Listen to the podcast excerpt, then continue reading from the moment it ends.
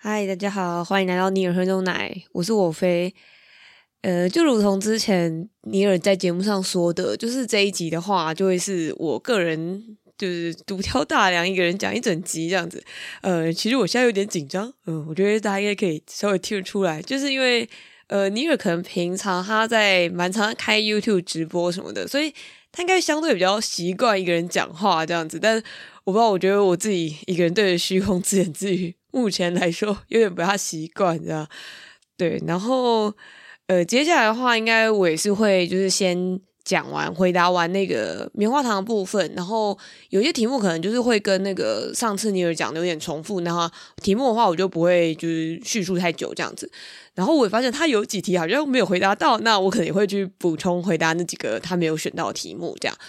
然后呃，讲完棉花糖以后，我后面应该就会讲一些别的。那至于这个讲一些讲些别的，我本来是想要讲，可能像是金马的时候，我看了其实大概二十几部片吧。然后呃，我在节目上只有分享一部分这样子。本来想要再来讲一下金马其他部片。呃，我觉得如果有人对这部分还有兴趣，也可以点播看看，或者是就是呃有特别对于哪几部片有兴趣，可以特别跟我讲这样子。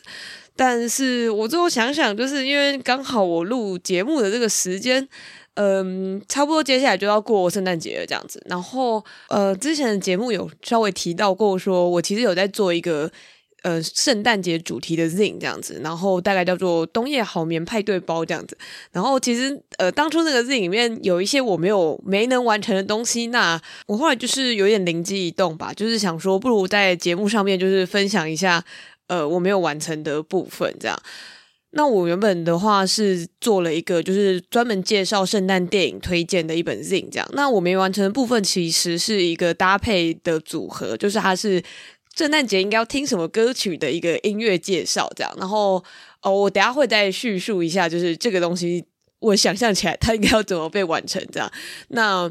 我后来就决定想要在节目上分享，其实也是因为我本来有一点幻想说，哦，我可能就是到靠近圣诞节的时候比较有空的时候，或许我可以把它做出来，然后在网上面分享什么的。但，诶，我觉得现在显然就是不可能这样子，尤其是年末的时候，就是无论是跟朋友出去玩啊，或者是工作上面的约什么之类的，就蛮多的吧。所以，总之，我就是想说，在节目上分享完就可以了却这一则心事了，这样。好，那就是废话不多说，我就先开始棉花糖的部分。这样，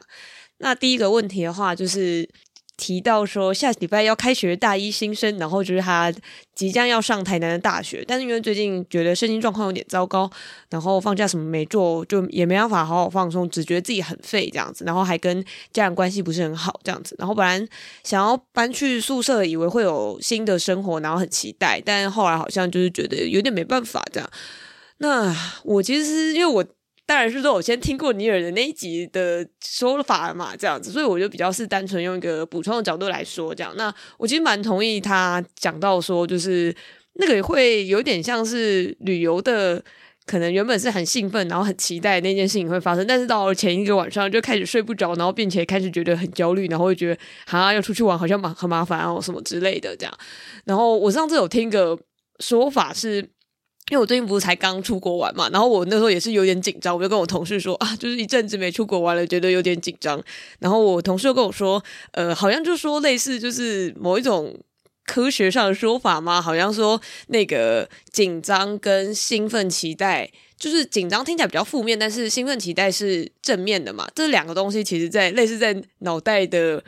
呃，被发生的时候，他们触发的区域其实是很类似的，这样子。然后他就跟我说，所以每当你觉得你很紧张的时候，不如就想说，你就说服自己，就催眠自己说，没有，我现在没有紧张，我现在只是很兴奋而已，这样。然后我就觉得这个想法蛮阿 Q 的，但是还不错啦，就是好像用另外一种方式，就是稍微解决一下我的焦虑，这样。那我觉得这有点在所难免啦。然后我自己的经验来上来说，会觉得。你越去想说，为什么我现在要这么紧张，跟为什么事情没有变好，为什么就是我要这么焦虑，明明就没有什么好焦虑的之类之类，就是，呃，我觉得这个有点像是一想下去就会有点一发不可收拾吧。所以我自己个人觉得惯性好用的方式比较是说，真的就是去找一些别的事情，就是不要让自己再想下去了这样，因为我会觉得，呃。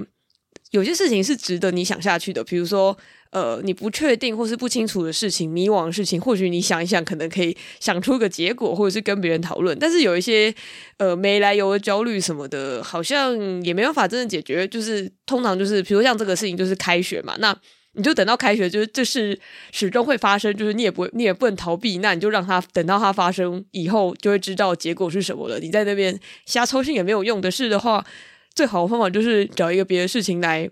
让自己别再想了，这样。那因为这一位那个呃听众，他来信也有提到说，有没有什么推荐的疗愈番跟节目可以陪他度过这个低谷？这样。呃，对，周瑜先讲一下，这已经是四个月以前的棉花糖了，他现在应该早就已经开学了，现在都已经快要放寒假了，真是很抱歉。但呃，如果你有这个需求的话，呃，我想想哦，可是我觉得这个东西就是。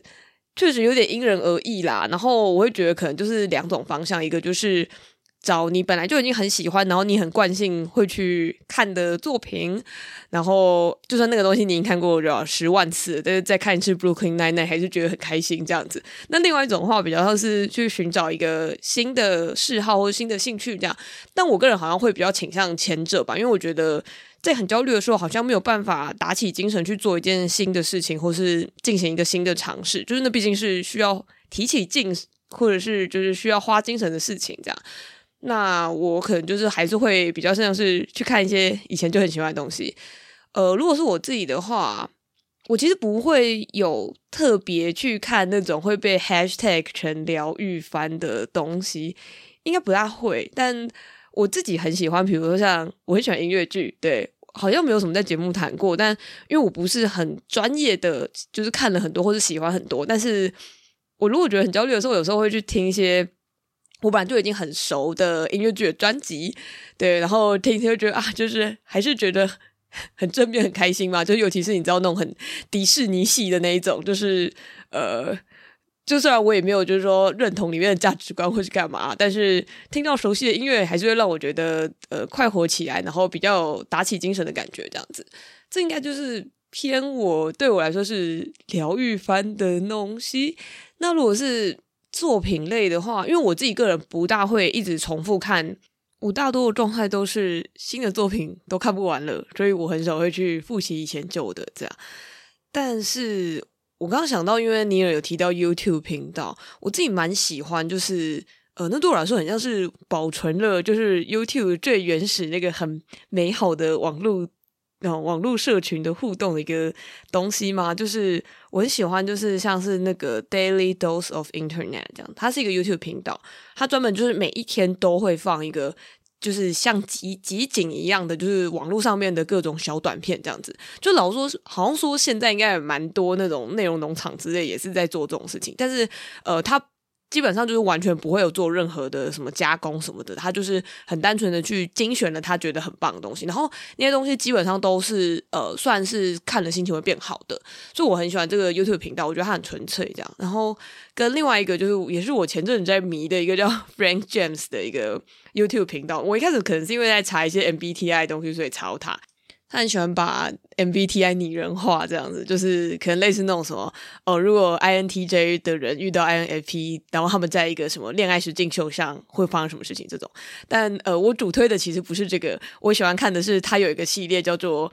就是如果圈圈圈是人，If Things Were People 的一个系列这样子，然后他就是会。呃，比如说像是 If meals were people, if musical instruments were people 之类，就是比如说如果乐器是人的话，如果呃串流平台是人的话，这样子，然后他就是会就从头到尾都有他一个人在演，然后他就会身上就是用非常阳春的方式在演出，比如说如果迪士尼是拟人化，然后他们同时跟 Netflix 啊、HBO Max 啊那边吵架的话会长什么样子，我觉得很很有趣啊，这样，然后。我觉得我很喜欢，也是就是回归像刚刚说的，我很喜欢那种对我来说很像是 YouTube 很原始的那个素人精神的东西。因为后来 YouTube 很多都是越来越精致化嘛，然后跟下 YouTuber 基本上很多都是团体啊或是公司的的方式在经营这样。我当然不是说那些东西不好什么的，只是呃，我时常在这一种比较小一点的频道啊，其实这个的订阅数也是颇高，但是我很喜欢他用一个又回归很朴实的方式。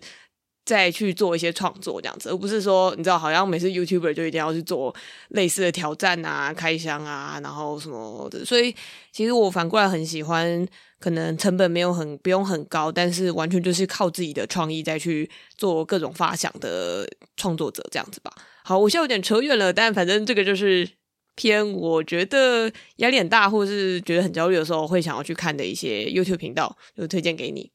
那再来的话是那位就是不小心得到 可心恐惧症的人，就是说，他说他看了那个可心演的暴君尼禄，然后吓到甚至归零，然后后来就是很烦恼于说，就是呃，难道真的要因为演员演了一个很可怕的角色，然后就因此就是呃不爱他吗之类的问题？这样，嗯、但我对此好像相对没有什么解答吗？这样，因为我自己体验来说，我。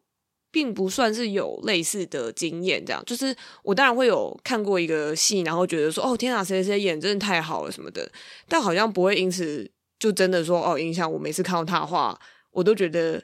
印象很不好之类的。我觉得可能多少有一点难免啦，但并不会影响我不想要去看他的下一部片这样子。然后我觉得呃对我来说，如果有一个人因为他演了这个角色，然后他后来一直有一点被这东西。定型，然后无法走出的话，其实是身为演员的可惜跟遗憾之处吧。但是我觉得，就是不排除，就是例如说大众的各种舆论影响什么之类的，也有可能让一个可能很优秀的演员，然后就被迫被定型在某一个角色之中这样子。但是我觉得理想上啊，就是演员其实应该要是演各种不同的角色，然后你对他会有不同面向的理解这样子。所以我的想象是说，不知道能不能够，例如说，如果你。之后再试着去看可心，就是完全反过来的角色，就是他演那种很傻白甜或者什么之类，嗯，我不知道，就是 再回去看是好一种吗？对，没有啦，我就是说，就是总之反差大一点的角色，然后有没有办法把那个暴君尼禄的印象给洗掉呢？还是当你在看到新的角色的时候，还是一直会被尼禄影响呢？我只是想说，说不定可以再给他一个机会，就是让他多看一些他演别的角色，然后来洗掉原本的那个暴君的印象，这样。那下一个问题是，想知道你们对于盗版串流平台或免费漫画线上看平台的立场。那这题就是尼尔算讲了蛮多了这样子。那我稍微想要补充一下，是因为他提的蛮多是那一种呃，例如说呃，日本 Jump 然后官方有一个连载这样子，然后但是台版的那个正式漫画还没有出版这样子。那呃，中间就会有一个 gap 嘛，就是中间就有一个断差。那很多人就是可能会选择。为了要追连载，就是先看就是线上的盗版漫画这样子，就是他讲比较是这种 case，只是说因为我看到这一题，其实有想到另外一种状况，比较是因为我蛮常看到有一些绘师，可能是台湾原创漫画绘师吧，然后他们可能就会抱怨说，哦，自己的漫画又被就是盗到某某就是免费的盗版漫画去了这样子，然后他就觉得很受伤，或者是觉得。呃，总之就是呃，蛮受打击的这样吧。我蛮常看到类似的这样的例子，那我觉得那好像又是另一种，就是其实有点像这部漫画已经完全的呃一出来的时候，可能就是一个单行本，然后它可能是电子书或者是呃有实体书这样子，然后但它与此同时，它整本全部都被盗到一个就是盗版网站上，那我就会觉得，嗯，怎么说呢？我觉得，我觉得可能是因为这个。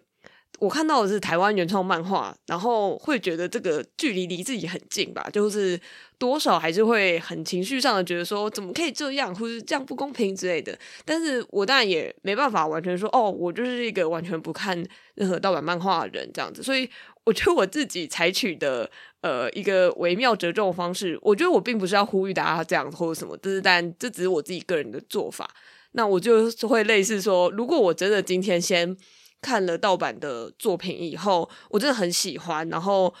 我可能就是会在另外，比如说购入电子书或者是购买实体的漫画来支持这个就是漫画家这样子，因为我就会觉得，老实说，那对我来说有点像赎罪券吧，就是。因为我会觉得我看了盗版东西，确实是很对不起，就是这么认真创作的人这样子，所以我因为我很喜欢，所以我很想要就是支持他。因为当然你知道，就是现实上还说，就是如果所有人都去看那些盗版免费的东西，那这个人就完全得不到钱，然后他就活不下去，然后他也没办法继续创作漫画了，很有可能就会放弃了。这样，呃，我觉得实物上来讲就是这样。我觉得倒不用到一个就是很。呃，我就不用，就是说是一种道德勒索或者是什么样，就是说哦，你看盗版就是这样。我觉得那就是一个具体的事实，就是如果没有人去付钱给他们的话，他们就会饿死。这样，所以我对于这整件事的想法就会比较实务一点吧。就是说，好，你今天不管是你是先看盗版还是先看正版什么之类，但总而言之，你最后付了钱的话，这个创作者就有机会可以活下去。就这样子。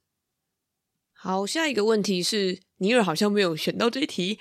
中二时期的时候，有看过什么大受震撼的漫画或电影？自己举例《圣枪修女》的结局，或者是最终兵器少女漫画最后一集。看完《浮现猫咪宇宙图》。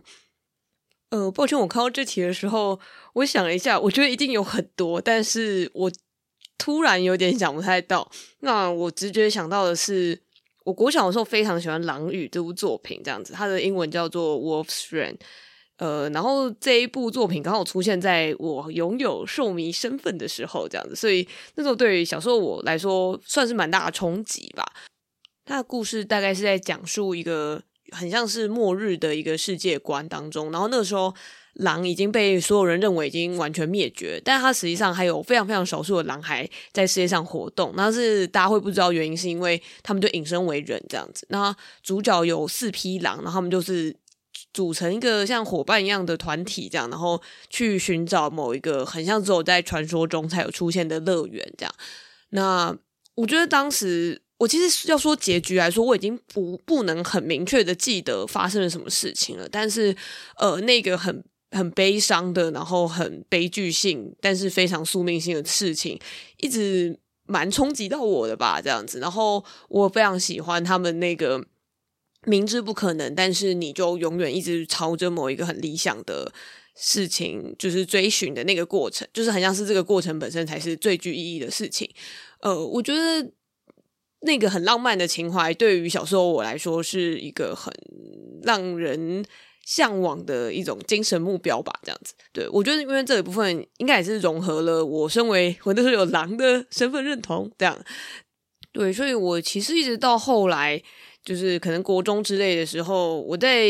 书写一些东西的时候，我好像都会想要去引用那个精神，或是引用里面的一些呃象征的东西，这样子。对，然后另外一个话是我想到的是那个倒带人生，呃，到你查到人生的话，应该会查到两个版本，这样一个是有 B C，一个是没有 B C 的。呃，我看的是那个没有 B C 的版本，对，然后呃，它的英文叫做 Mister Nobody。我不记得我们之前那个谈火车那一集的时候有没有聊过这部作品，但是因为那个时候我们不是有提到说，火车在电影面时常以一个呃命运的分叉或者是命运的不可逆转当成一个象征这样子，那这部作品其实就也是很符合这一个这件事情。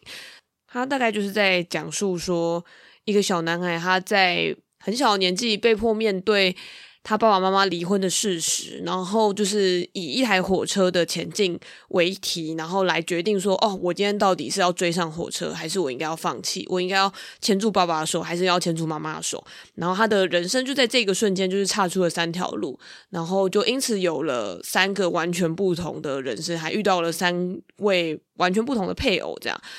大概是这样子的一个讲述。说如果人生有不同可能的话。有可能会发生些什么？我觉得它其实这个概念是蛮纯粹的，但是主要是因为呃，也不是说剧情多厉害什么的。我觉得主要是它的剪辑跟它的视觉风格真的是非常特殊，蛮让人印象深刻。就是例如说，它的视觉就是有那种也是非常非常多的象征物，比如说它在这个 A 人生、B 人生跟 C 人生，他们每个的主色调都会不同，然后呃，强调的物件也都会不一样之类的，就是。我觉得对于高中我，因为那个时候我非常喜欢一些象征物来说，非常吸引人这样子。那呃，这边可能会稍微爆到一点点雷，但我觉得应该还好，因为毕竟这一题就是在问关于结局的震撼嘛。这样，我非常非常喜欢他的结局，是因为他这个这故事就是有一点像是反反复复的在说，到底我要选择哪一条人生才是正确的人生。但是他最后给出的一个解答是，就算你今天不做选择也是可以的。所以他最后给了一个。呃，小男孩其实是可以逃离这一个轨道的一个选择，这样子。然后，我觉得对于一个 很有选择障碍，然后时常担心自己做错决定，时常焦虑说哦自己会不会犯错的人来说，这个电影的结局就是真的是让我算是松了一口气，这样子吧。对，所以我后来时常想到这个结局的结尾，我都会觉得就是很感动，然后觉得很开心，有创作者做出了这样的作品，这样子。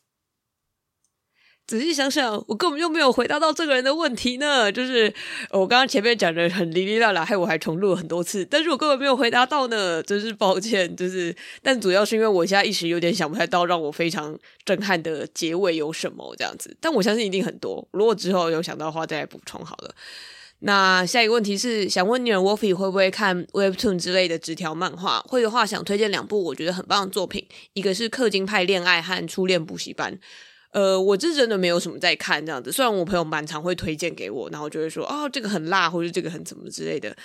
对，好像大部分都是这个很辣，对，然后有一些就是 BL 漫或是百合漫什么的，但我觉得我好像就是单纯偏不习惯这个阅读的方式，然后跟呃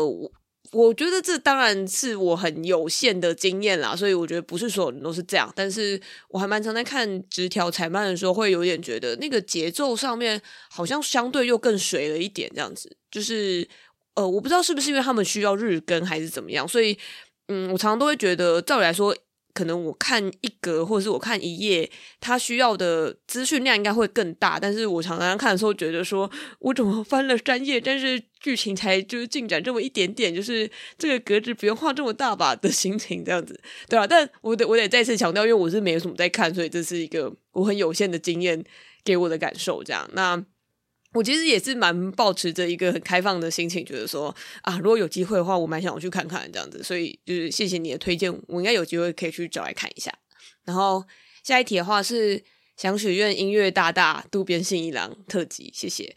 嗯，渡边信一郎真的很棒的，只是我得说，我其实也没有很了解渡边信一郎，所以我觉得可能得我们两个去多听一下他的音乐或者什么之类的，才可以做这个节目这样子。我自己。第一个联想到的印象就是那个星际牛仔这样，所以总之如果有机会的话，还是蛮想要做做看的。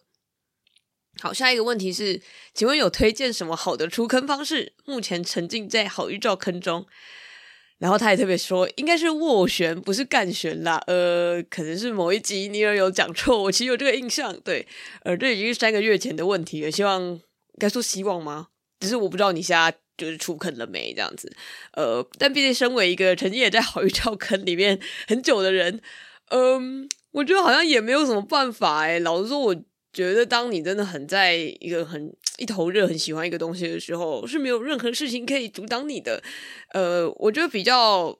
物理上嘛，就是具体的会影响一个人出坑的理由，应该比较是说，哦，比如现在粮开始变得很少了，最近没有什么人在画了，那当然会影响，就是可能就不会说，哦，你每次一开推特就看到一堆就是好香、好好看的同人图什么的，就是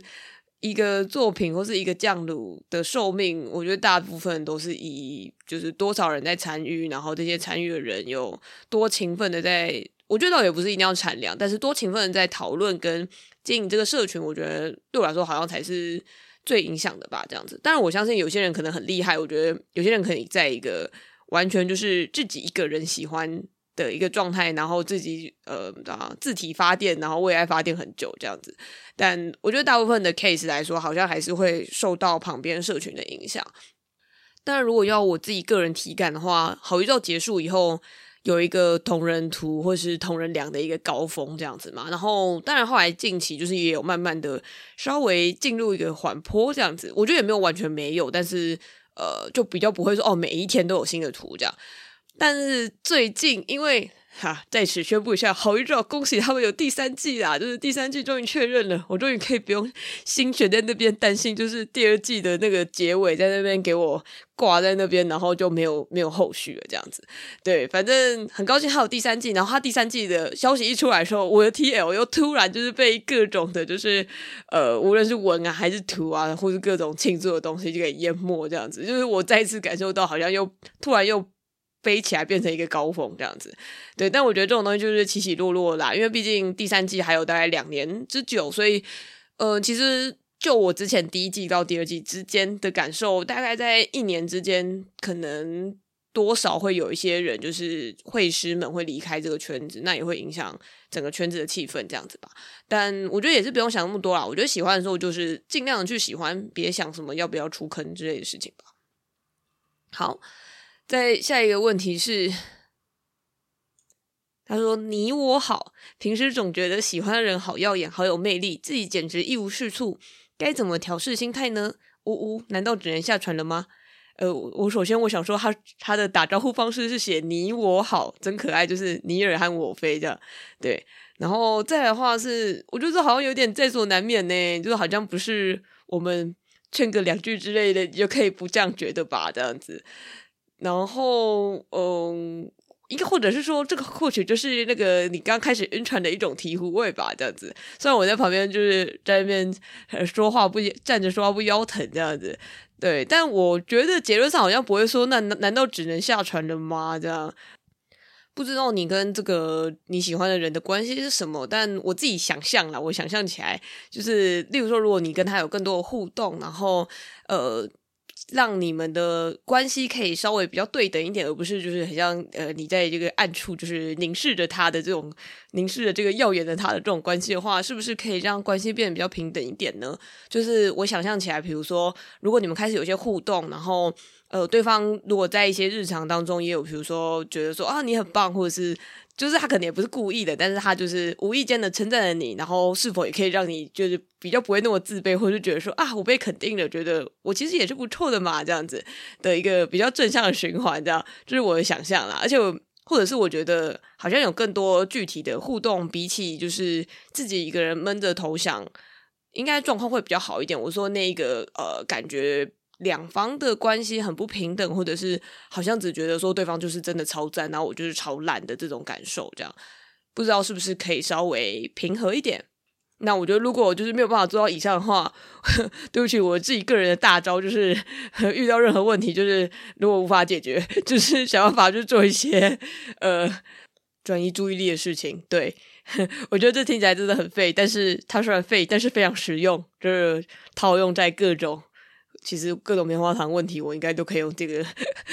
回答来解释吧。就是呃，比如说呃，上班好辛苦，不知道该怎么办，回家赶快转移注意力，或者是呃。喜欢人都不理我怎么办？回家赶快转移注意力，就是 所有好像结论上都是这样。然后转移注意力的这个选项来说，你看你想要做些什么？例如说，你如果想要健康路线的话，你就是去运动，然后去让自己超累，累到没办法思考这些事情。或者是如果是不是这么健康路类型的话，你比较宅的话，那就开始迷一些，就是比如说好预兆，或者是迷一些。呃，作品，然后或者是大长篇去看《进击的巨人》，然后就啊，这边看《进击的巨人》，觉得啊，里面事情真是太悲惨了，忘却了现实的烦恼，这样子。我觉得基本上就是这几个路线啦，这样。而且我刚刚说的还是真实发生的事情呢，因为我有一阵子真的是太着迷于好预兆了，然后我时常想到他们第二季发生的事情，我就觉得悲从中来。我后来甚至反而反过来开始。拼命的投入了现实世界，很忙碌的工作生活中，然后来让自己不要去想那个作品里面的事情，就是呃，因为我觉得太悲伤了，对，就是 这也是另外一种方式的转移注意力，知道吗？所以呃，我觉得大家就在那个现实与虚构之间，就是反复的来回折跳这样子。所以如果有任何问题，你知道，就是用这招。哦不，而且我不小心答题一直岔出去了，就是。我还有好多问题要回答哦，希望我赶快下，就是尽量就是简短的回答他们。好，下一题，好，有人想要问三个关于你而我非观影习惯。第一个是你尔我非，如果在家看串流电影的话，会一次看完吗？还是可以接受分段观赏？然后第二题是陈上述，哦，我们会快转觉得无聊的剧情吗？这样子。然后这个人是坚持要用原速看完全部，但是她男朋友会快转这样子。然后第三题是。好奇你们在讲电影的时候都是分享最近看的片子吗？我有时候听到很久以前看过的片，会觉得你们好厉害哦，有些细节都已经记不清楚了。好奇如果是分享很久以前看过的电影，是怎么记得细节的呢？好，我赶快迅速的来回答第一题的话，我在家看串流电影的话会一次看完吗？我会一次看完，呃，就算是分段观赏，也是同一天看完这样子。就是我不大会，比如说哦，我现在看了三十分钟，然后关掉，然后隔三天以后再把剩下看完这样子，因为。我做不太到啦，老实说，呃，因为我通常我其实不大在家里面看串流电影的原因，反而也是因为这样，因为我是一个很需要被关在电影院，然后一口气看完一个作品的人。如果我真的就是开始分段，比如分了好几天把它看完的话，我最后一定不会把它看完。对，所以我有一些作品就是确实有过呃，比如说前面先看了三十分钟，然后我后来受不了，然后跑去玩别的东西，然后之后想说啊，我之后再来看啦，那一定没有之后，就是它就是断尾了，表示我对这这部作品就是没有上心到想要把它看完这样子。对，那第二个题是在说会不会快转？我个人是完全不会快转，尤其是这一题是呃特别讲到是串串流电影这样，然后因为像我。我少数会快转的东西，应该只有 YouTube 的一些解说性的影影片这样子。我以前是连呃各种这种什么说片啊，或者是什么说案，全部都不快转的。但我后来最近就是 逐渐的开始，就是觉得说啊，就是这他们讲太慢的时候，所以就想要把它快转这样。但不然，其实大部分就是只要是一个。比较是偏创作作品类的东西，我是都不会快转这样，因为呃，我心情比较是偏向说，既然如果要快转的话，我就觉得好像那就不是这个作品的原貌，那就表示这个作品的原貌不值得你好好的花时间看，那等于这个作品根本就不用看。对，就是 我好像不会想要用一个对我来说好像是被加工过的状态再去看那个作品这样子。我觉得要不就是就是 A 这个作品。有元素看的价值，要不就是 B 这个作品没有元素看的价值，等于就可以不用看了。就是你不用为了 很想要了解这东西的剧情，然后就是还用一点五倍速在看这样子。但这是我个人的想法，就是我知道还蛮多人会用就是倍速去看作品的。然后第三个问题的话是。我们看，我们讲电影都是分享最近看的片嘛。呃，我觉得如果你听节目的话，应该也也会发现，我们其实蛮多都是讲最近看的。那偶尔有时候会讲到一些比较久以前的，或者是可能就是聊一聊，就是说哦，我想到之前看的什么什么什么，或者是我们做了一个比较像偏系列专题，比如什么科幻电影啊，或者是有一个特别主题的时候，当然有时候会讲到一些旧一点的电影。那如果是那种的话，我自己是都会特别去找一下我当时写的感想来看这样子，因为我得说，我其实也不是一个记性很好的人，所以如果我没有写下来的话，我其实时常也是会忘掉。所以虽然我在节目上分享的时候，可能讲起来听起来也都是相对呃有凭有据，但是是因为我很多不大确定的电影，我就不会在节目上讲这样子。所以其实我有很多就是那种在 Later Box 上面。我曾经曾经有 log 过这部片，但是我其实根本就现在要我回回想，或者现在要我重新去讲述那部片到底发生什么，我真的是记不起来耶。对，我就是最多就是看到这部片的片名的时候，我就会说哦，这部片我有看过，然后大概好看或者是普通，大概是这样子的印象而已。就是连那种很很很基本的剧情，我可能都要重新查一下这样。所以我其实也不是什么片都还记得啦。然后再下一题的话是，呃，每隔一阵子出现的工作倦怠和自我信心低落，不知道如何有效解决，像是会一直复发的症状纠缠你一辈子。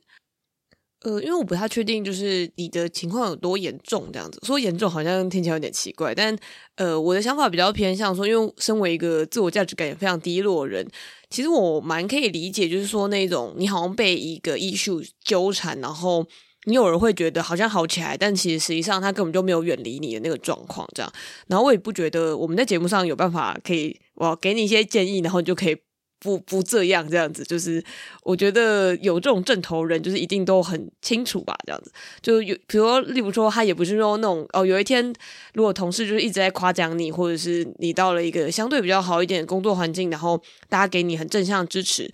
就你就可以完全摆脱这件事情，其实我觉得是偏难的。我觉得他可能当然会暂时的让你不去想这件事，但可能当你状况不好的时候，他又会就是很像幽灵一样的再去出现这样。呃，我觉得如果真的要到说你很想要根深蒂固的解决这件事情，我觉得说解决好像还是有一点太讲太轻巧了，这样有点像是如果你想要去舒缓这个情境的话。呃，我觉得好像确实还是要找可能像智商或者什么之类的，能够比较去帮你整理到底为什么你会有此感受，就是因为我觉得那些感受都是一种很情绪上的，那到底它的源头是什么？可能可以找专业的人，就是去帮你寻找这件事情，这样。但虽然我说的好像有一点悲观，但我可以分享另外一件事情是，呃，其实我现在做的工作跟我之前做的算是领域差蛮多的这样子。然后，嗯、我觉得如果有到了这么大的改变的话，确实有机会可以让刚刚说的这种比较的根深蒂固的问题稍微有一个转圜的可能，或是转圜的空间这样子。呃，我会举这个例子，是因为我原本工作的职业别嘛，就是跟我现在的其实差很多。然后之前我对于工作的想法比较偏向是一个，我觉得。我就只是想要一个，我那时候都会形容像铲雪一样的，那是村上春树的说法，一个像铲雪一样的工作，就是进行一些无谓的劳动，然后就是领一个就是无所谓的薪水这样子，然后能够活下去就好的那个状态这样。然后我本来觉得我自己是很满意这个情境的，这样，就是好像反而是直到我大概今年初的时候，就是换了一个职场这样子，然后。做的东西跟我之前做的差非常多，但是是我有兴趣的领域。然后虽然他工作很忙，然后也算是偏蛮累的，但呃，我没有想那么多。总之，我就是一边一直继续做这样子。结果我意外的发现说，其实我这一年对于说所谓的呃自信心啊，或者是工作倦怠的感觉，有蛮有效的被减轻了很多。这样子，我觉得这。其实并不是我当初换工作的主要目的，这样子。我当初换工作原本只是想说，想要换一个新的领域，然后也觉得我不能再做那个工作，继续做下去了。那个工作真的太废了，就是有一种不得不的心情，然后才去换了吧。结果后来有点意外的，就是达成这个效果，这样子。我觉得我当然不能就是非常 肯定，或者是说哦。我绝对，我绝对已经不像是以前的自己了。我现在是一个充满自信的我飞，就是这个东西太 OOC 了，就觉得我不会说不出这种话来啦，这样。但是我。觉得对我来说，就是光是不要再去想自己有多烂，或是自己有多呃怎么样怎么样，那些负面思考，我觉得就已经很足够了。这样子，对。当然，我觉得这种东西还是时不时在你状况不好的时候，它就会冒出来。所以差别就只是在说那个频率的多少这样子。那我觉得这个事情，呃，意外的有可能会借由说，无论是环境或是你身边的人事物，有蛮大的改变。这样。好，下一题的话是。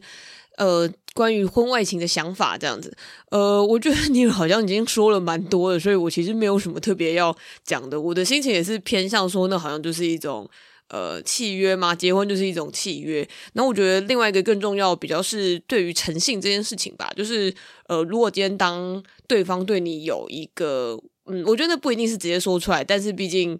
你知道，大家约定成熟，就会有一些默契跟想法。那如果对方是信任你的，但是你背叛了这个兴奋，我觉得好像无论今天是婚外情还是什么别的，比如说工作上面或者是友情上面，呃，这件事情会被可受公平，我觉得好像也是蛮理所当然的事情吧。好。下一题是关于说哦，跟就是新认识的朋友变得好了，但是却因为对方就是时常讲一些就是那种偏那种女性容貌的羞辱或者是嘲笑等等，然后让自己心里很不舒服的那个经验，这样我这边就不再赘述那个详细的内容，大家可以去听上一集。那我对此的想法比较是偏向，呃，我不知道你对他们是认真的觉得他们是朋友呢，还是？还是别种关系这样子，呃，我说别种关系是，例如说定义成就是这种职场上的工作伙伴，呃，因为我也不是说在职场上发生这种事情就很正常或什么的，但我心情就比较会觉得说，呃，比如说说同事啊，或者是什么工作上遇到的人说出这种话，我会觉得我心里也会觉得非常不舒服。但是我为了就是 要达成我的目标，就是啊，呃，比如说我们要一起做事，或者我们要一起合作，所以我可能暂时也不会。说破或者是特别提这件事情，我可能就是尽量让这个话题转移，然后我就讲一些别的事情，然后让他们不要再 focus 在让我觉得不舒服的话题上，这样对我来说就够了。可是如果今天是朋友的话，我得说，如果这种事情很常发生的话，我其实根本没有办法跟他当朋友。这样子，我觉得这样说好像话有点重，但是呃，因为。那个这位听众提的例子对我来说是我真的是完全 out，就我觉得甚至不是那种就是哦我们在某些议题上面的理念有点不合的程度而已，就是而是真的是蛮不 OK 的这样子吧，对。然后呃，因为他有提到说他觉得是对于玩笑的边界不大一样这样子，但呃我可能会更严肃的看待这件事情，所以我会觉得呃并不是说哦有些玩笑可以开，有些玩笑不可以开这种程度，而是说。我从头到尾无法想象跟理解为什么有人要开这种玩笑，这样子，对。然后我觉得反过来说，如果今天就是我真的有想要跟他叙述说这件事情让我不大舒服或什么的话，我可能通常会等到我们稍微比较熟一点以后，我可能会用开玩笑的方式，就是稍微提到说，就是哦这样说好像不大好吧之类这样子。就是我我我觉得我很难描述那个情境，但是我是有说过几次啊，这样子就我可能比较是用一种呃。就是哈哈这样子说，我觉得对方可能会不舒服哦的 状态在讲。那我觉得，除非对方真的是超级 K Y K Y 到某个程度的话，好，那也就是也不用理他了。那如果有一定就是警觉的人。就是，就算他实际上并不认同你说的话，你说了几次以后，他应该也会明白说，哦，你不喜欢听到这种话。就算他觉得开这种玩笑是 OK 的，他也会避免在你面前开。呃，我觉得这好像是相对一个比较就是折中的方式吧。好，完蛋了，我才讲完这个就已经四十分钟了，就是我后面都不用讲了。好，我现在赶快就是就是进入下一个正题，就是我刚刚前面提过的。呃，我本来就是想要去分享，就是我喜欢的圣诞歌曲。我觉得说圣诞歌曲有一点不大精准，因为圣诞歌曲大家可能第一个想到就是玛丽亚凯莉或者是 一些圣歌之类的。呃，我想要讲的其实不是这样子的圣诞歌曲，而是我自己私自认为适合在圣诞节听的音乐。这样，我想要分享这个 part。那我先叙述一下，就是我原本想象起来这个东西做成 Zine 的话，它应该会是怎样的呈现形式。对，如果它就是一个那个，呃，这个被我朋友戏称叫做无印良品，就是 没有印出来的好东西，这样子，好吧，就是自称是好东西是不敢当，但是总之是一个我幻想出来的情境。我想要把它做成像是类似有一点一九五零年代的美国的复古邮购手册这样子，就是有点像是他们以前的那种百货公司可能会也会出那一种，就是呃什么。Big sale 啊，然后就是下次在大特卖什么什么内容这样，只是说那个印刷风格就会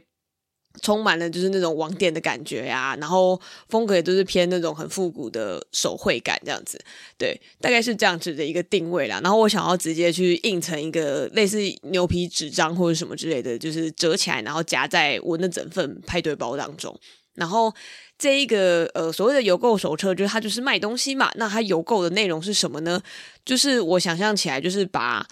我想要推荐的这些音乐家们，适合在圣诞听的这些音乐们，让他如果今天是一个圣诞礼物的话，它会是怎样的形式？这样子，所以它就会是一个呃圣诞礼物的邮购手册这样。呃，我现在讲起来有点抽象，但是我接下来可以就是细细的叙述它这样。好，然后首先就是在这个邮购手册的第一个是那个。Sufjan Stevens 哦，我还特别去查了一下他的英文名字要怎么念，这样子，因为他拼起来很神秘，是 S U F J A N，然后 Stevens。那他的话是美国的一个算是弹唱歌手这样子吧，然后他的。作品曲风的话，前期来说应该是比较偏那一种有一点 indie folk 的风格，这样子，就是可能就那种吉他什么的。但他后来其实就是，我觉得他真的是一个非常多变跟很努力的在发展的一个歌手吧。就是他后来做了很多编曲相对非常复杂，然后也加入一些电子或者是各类很复合性的乐器进去，这样子。我觉得他现在的状态，我其实有点不知道该怎么去定位他现在的。风格，但总之他是一个非常创作型的歌手，这样子。那他的话呢，就是出现在这张就是邮购手册上面，他就会是一个在正在偷偷流眼泪的词作的独角兽这样子。然后独角兽的那个呃脖子上面还挂着一个小小的十字架，这样。那我会想要把它呃想象象征成这样子的圣诞礼物，是因为呃我觉得无论他唱什么样子的曲风，或者是创作怎么样的音乐。对我来说，它的核心都是蛮类似的，就是有一种呃非常易碎，然后但是很珍贵，然后很剔透的一个质地这样子吧。所以我会觉得很像是那个玻璃啊，或者是瓷之类的给我的感受这样子。然后会是独角兽，主要也是因为他有一首歌就直接叫做《Christmas Unicorn》这样。呃，就是其实这首歌对我来说蛮。意义重大的就是我其实它属于一个我不大敢随便听的一首歌这样子，因为我在状况很不好的时候，就是曾经一直在听重复听这首歌这样。然后呃，因为它里面有一段歌词，就是大概就是说 I'm the Christmas unicorn，然后 You are the Christmas unicorn too 这样。大概歌词上就是在叙述，呃，有点像是你是一个很奇怪的存在，然后你也感受到了，就是你这个歌词在唱的对象也是一个跟你一样奇怪的存在，这样子。然后他们有点像是辨识到了对方的那种心情，这样吧。然后尤其是他后面有一个和音，还会一直唱说 "It's all right, I love you" 这样子啊，我那时候听了就觉得说啊，就是这个真的是太冲击我心了，这样。所以我非常喜欢这首歌，就是也是推荐给大家这样。然后，而且它的还有另外一个小彩蛋，就是它里面有一段也是有点像是叠在那个后面音轨的音乐，是一直唱说 “Love, Love will tear us apart again” 这样子。这个歌词其实是那个 Joy Division 的 “Love will tear us apart” 的歌词，这样啊，我就觉得说啊，就是真真是会啊，就是。塞这种就是让人心动的小彩蛋，这样子，对啊。不过我发现我一开始忘记讲一个重点了，就是主要我会想要选他来当就是所谓的圣诞礼物的原因，是因为他本人是一个非常非常热爱圣诞节的一个音乐家，这样子。就是如果你去打就是他的名字，然后加上 Christmas，你就会看到他历年做了非常非常多的 Christmas 专门的。呃，EP 呀、啊，或者是专辑呀什么的，我记得他后来好像还有做一个合集，然后大概就是有五张 CD，全部都是他历年做的圣诞歌，或者他去翻唱，就是呃经典圣诞歌曲等等。所以他就是本人就是非常喜欢。他之前好像还有做一个类似呃募集别人来写歌词，然后让他来就是把它谱成曲的一个圣诞音乐特辑。所以我就觉得啊，好欣赏！我也是一个非常喜欢圣诞音乐的人，这样。然后另外分享另外一个小事情，是因为我不是说那只独角兽身上挂着一个小的十字架吗？是因为就是他本人是一个虔诚基督教徒。然后与此之外，很妙的是他的歌很多时候会被人家说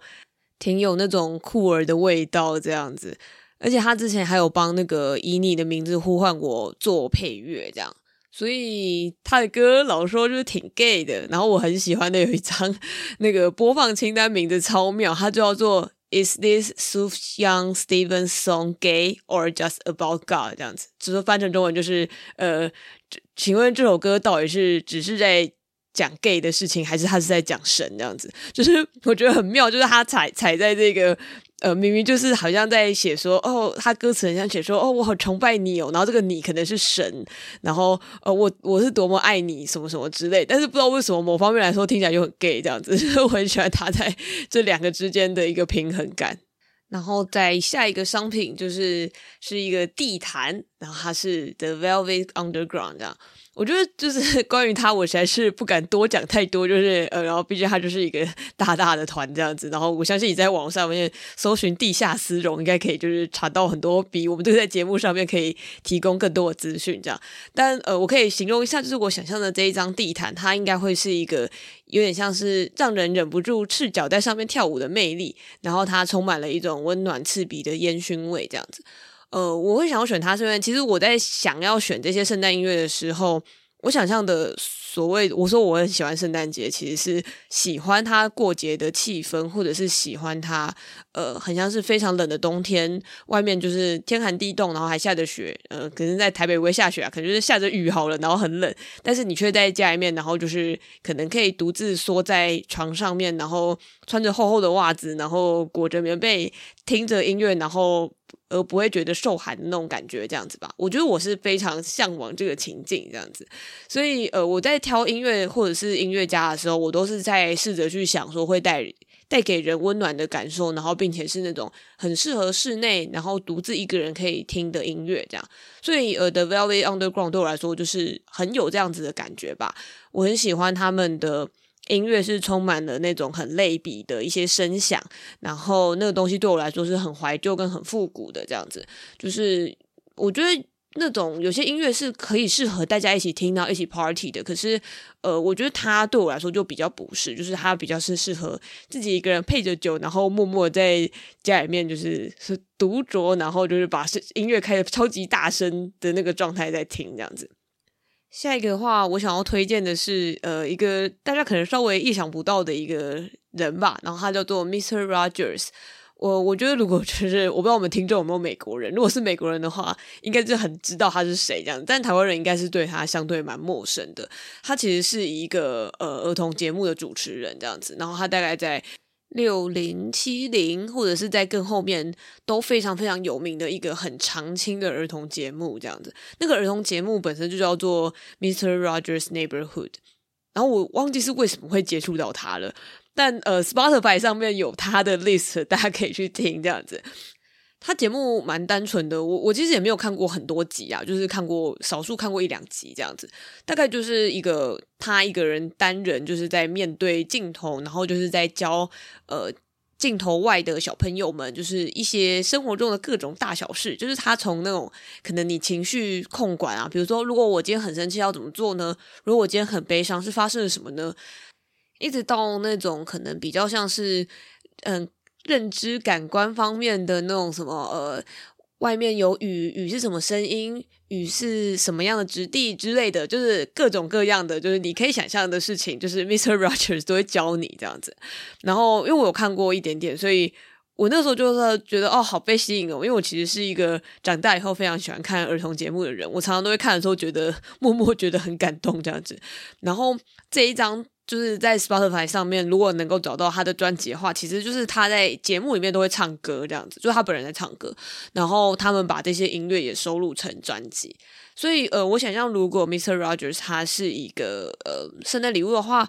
可能是一个类似像袖珍的玩具火车这样子，然后它是一个会永远。就是像是永动机一样，就是永远的一直不断的在绕、不断的在跑的一个小火车这样子。呃，我会想象是小火车，主要是因为我觉得它应该会是一个玩具，然后是一个可以让你永远就是内心会有一种很温暖的动力的东西这样。然后它。就算在你成为大人以后，都还是可以时常回想起来当初就是 Mr. Rogers 跟你说话的那些感动，这样。呃，我会有这样子的结论，主要也是我那时候去看了很多 YouTube 频道或者什么的，他们底下很多留言其实都是大人，然后他们都说，因为毕竟他已经是。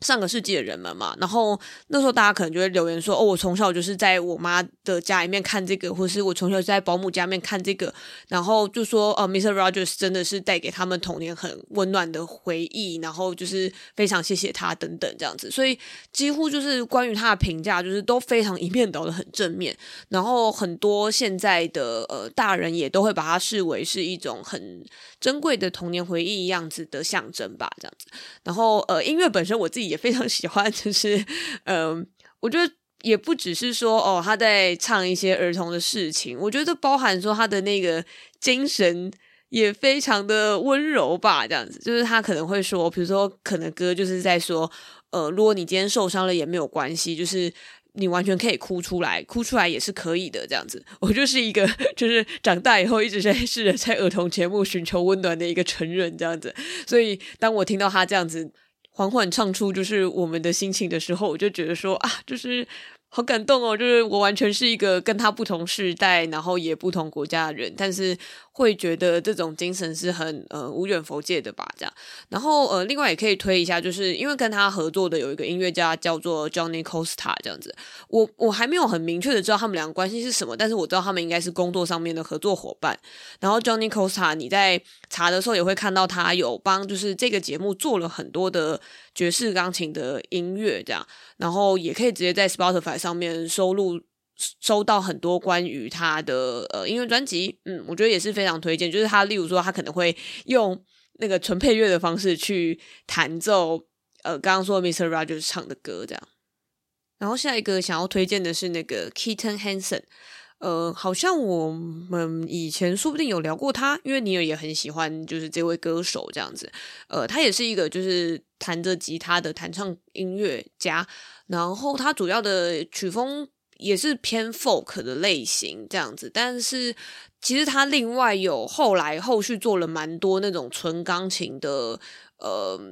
有一点点实验性质的，完全没有人声的专辑，我自己也非常喜欢这样子。就是呃，不过这个跟我这次想要推荐的方向主要有点不大一样，这样，所以我就先不谈那个部分。那他自己比较被广为人知的是那一种，就是。会他会被说是诗人这样子，然后他也是过着相对蛮隐居的生活。他偶尔在他的那个官方网站会出一些什么诗集啊，或者甚至画册啊之类的作品这样子。然后，但他平常是不怎么会去对外去 promote 自己的这样。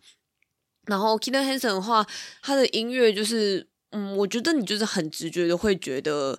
他有一种很忧郁的气质，这样子，然后他也是我心目中非常适合深秋这个时节的一个呃音乐家，这样子。我觉得他好像其实比起冬天，他更像是那种秋意非常浓，然后到你觉得差不多开始要下雪了之前的那种状态吧，这样。然后我自己很喜欢的有一张是也是蛮前面的作品，是 Dear 二零一零年的，然后它里面有一。首曲子叫做《Small Hands》，大家可以去搜寻一下，在那个 YouTube 上面还有 MV，这样，它 MV 还是一种用偶动画的方式在做，我非常非常喜欢这样。那我会觉得，如果今天那个 k i s s e n Hansen 它是一个圣诞礼物选的话，那它会是什么？我会觉得它是一件毛衣这样子，是那一种。呃，我觉得不完全是温暖的，当然它是会带给人温暖，可是它是那种有一点扎人，然后有一点旧，可能还会有几个破洞的那种毛衣这样子，但是是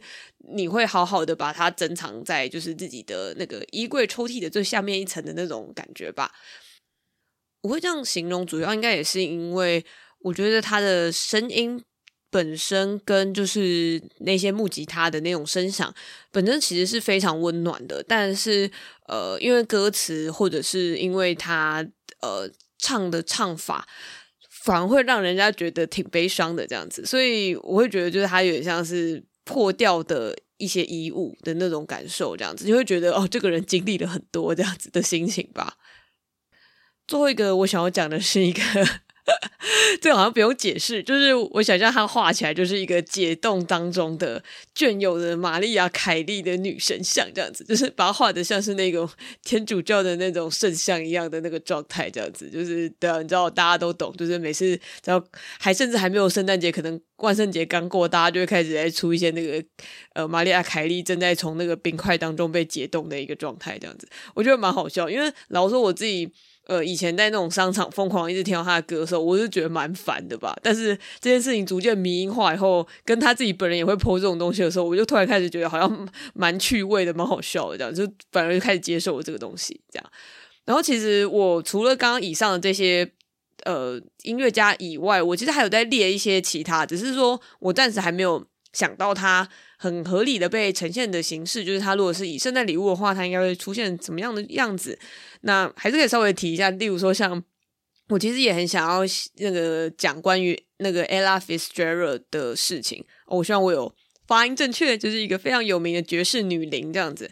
然后我也非常喜欢她，就是她应该算是我最喜欢的爵士歌手。呃，我觉得这样讲好像有一点，因为我我也没有说真的听很多啦，但像她。呃，个人也是有出过那个圣诞歌的精选集，我记得应该可能还有出过不止一张这样子。对，只是说，嗯，我不知道，我觉得他可能有点太大大，我好像反而有一点 不知道该怎么去定位它是一个怎样子的礼物吗？这样，然后跟其实如果是讲那种可能五六零年代的爵士乐，我也都非常想要把它塞进去，但是要我只选一个人，真的是太困难了，这样。然后我另外一个很想要以一个单曲的形式被置入的是那个 Baby Is Cold Outside 这样子，呃，大家如果去搜寻，它其实是也是一种很有名的经典老歌啦，这样子一个很可爱的调情式的男女对唱这样子。不过它也很有趣的是说，它放到现在的时候，因为它歌词大概就是在讲说，呃，就是有一个女生一直想走，然后那男生一直挽留她，然后就说啊，可是外面很冷，留下来，你现在出去的话，你会得肺炎什么什么的，就是一个一来一往的一个。有点可爱的歌这样子吧，但它放在现代的时候，就后来有很多人就跳出来说，这首歌其实是一个有点微妙的那种，呃，我觉得有人说的比较严重，会说他是想要强暴对方什么的，我是觉得好像没有到那个程度啦，但是呃，你不得不说，就是就当中确实有一些就是。呃，微妙的可议论的空间这样子吧。如果以现代的性别观来看这样子，但怎么说呢？毕竟那个一九五零年代的那个时候的各种经典歌曲很多，就是都有类似的可疑之处啊。这样子，好哦。然后是说这首歌后来也蛮常被蛮多人翻唱的，因为它就是一个蛮经典的歌，然后也有出现在 Glee 里面。对，总之我那时候列了很多啦，就是。呃，还有有什么 Cole Porter 啊，或是 Bill Evans 之类一些我很喜欢的爵士音乐家。对，但如同前面所述，我就觉得爵士音乐家真的太多了，就是他们每个人都非常适合这个冬天的圣诞节啊，就是我没办法只选一个这样子，所以后来就暂时先放到旁边了这样。好，就是以上就是 我对于这个幻想的没有被执行出来的一个圣诞歌曲的邮购手册的一个想法，这样子，就是我不知道我这种。只用讲的方式，就是大家可以体会的程度到如何？这样就是如果可以的话，我当然也很想哦，就是放一个 reference，做一个简报，跟大家说这个是我的预想，这样子。对，但总之我试着用一个相对比较轻松闲聊的方式来介绍这些歌曲，这样子。然后如果大家喜欢的话，也可以稍微回馈给我。对，因为我也不太确定我刚刚讲的这么仓促，大家有没有 get 到这个感受？这样。然后其实我理想上也很想要去帮他们建一个 Spotify list，就是。好像比较可以让大家知道这样子，但呃，我现在说话不好说太满这样子，因为毕竟年末事情真的太多了，然后又包含了我跟尼尔就是分别都有去日本玩这样子，现在刚好是一个我刚从日本回来，然后尼尔正在日本玩的一个时节，所以我们双方都蛮忙的，所以我不太确定就是啊接下来的行程会变怎么样。不过呢，呃，接下来的节目我们应该会聚在一起，然后一起谈。日去日本玩的事情，然后跟我们可能会讲一下那个最近光年要上映的东尼龙骨这样子，它就十二月底要上映，所以大家也可以就是追踪一下。我们在我们 IG 里面也已经有办了那个抽票的活动，然后尼尔也有写一个他有点像是事隔多年再重新看一次东尼龙骨的心得这样。我觉得这边分享一个小事，我觉得蛮有趣的，就是 我看东尼龙骨的时候，因为我最近又再去看了一次特映会，然后。我以为我看的是第二次，殊不知我看的是第三次啊！是我朋友跑来跟我讲说：“诶，我上次看你写那个 Letter Box 的什么二刷的感想怎么样？怎么样？”我就想说：“哈，就是我原然已经看了第三次，我完全是不知不觉啊！就是嗯，因为我觉得这部作品虽然对我来说是偏小品，但是是一个可以重复看，然后也不会觉得厌倦的作品，这样子。”对，总之大家可以呃赶快去 follow，我怕我们节目做出来的时候不知道这部片已经上映了没。总之大家赶快去看，然后再来另外也是帮光年推荐一下，就是他们的年少日记，目前应该也还是一个告急的状态这样子。嗯，同期间有上了蛮多金马的片，但是呃我不知道，我也不知道为什么，但总之他们的票房好像不是说特别好，所以如果大家想要支持年少日记的话，可以赶快趁它还在院线上面的时候赶快去看。好。今天节目大概就到这里，这样。希望这个 单口讲的状态大家不会觉得很不适应。就是我自己在中间的时候重录了非常多次，我真的不是很擅长一个人自言自语。然后接下来后面这个，我怕我讲错，但是我会试着讲讲看。就是那个，请大家可以如果喜欢尼尔喝牛奶的话，可以 follow 我们的 Instagram、脸书，现在已经没有什么在营运了。但是 Instagram 啊、推特，然后 Discord 都可以，就是来加入这样子，然后也欢迎就是到 Apple Podcast 给我们留下五星的评价。嗯，我觉得我还有事情还没有讲完，但是这集就先到这边吧。谢谢大家，拜拜。先祝预祝。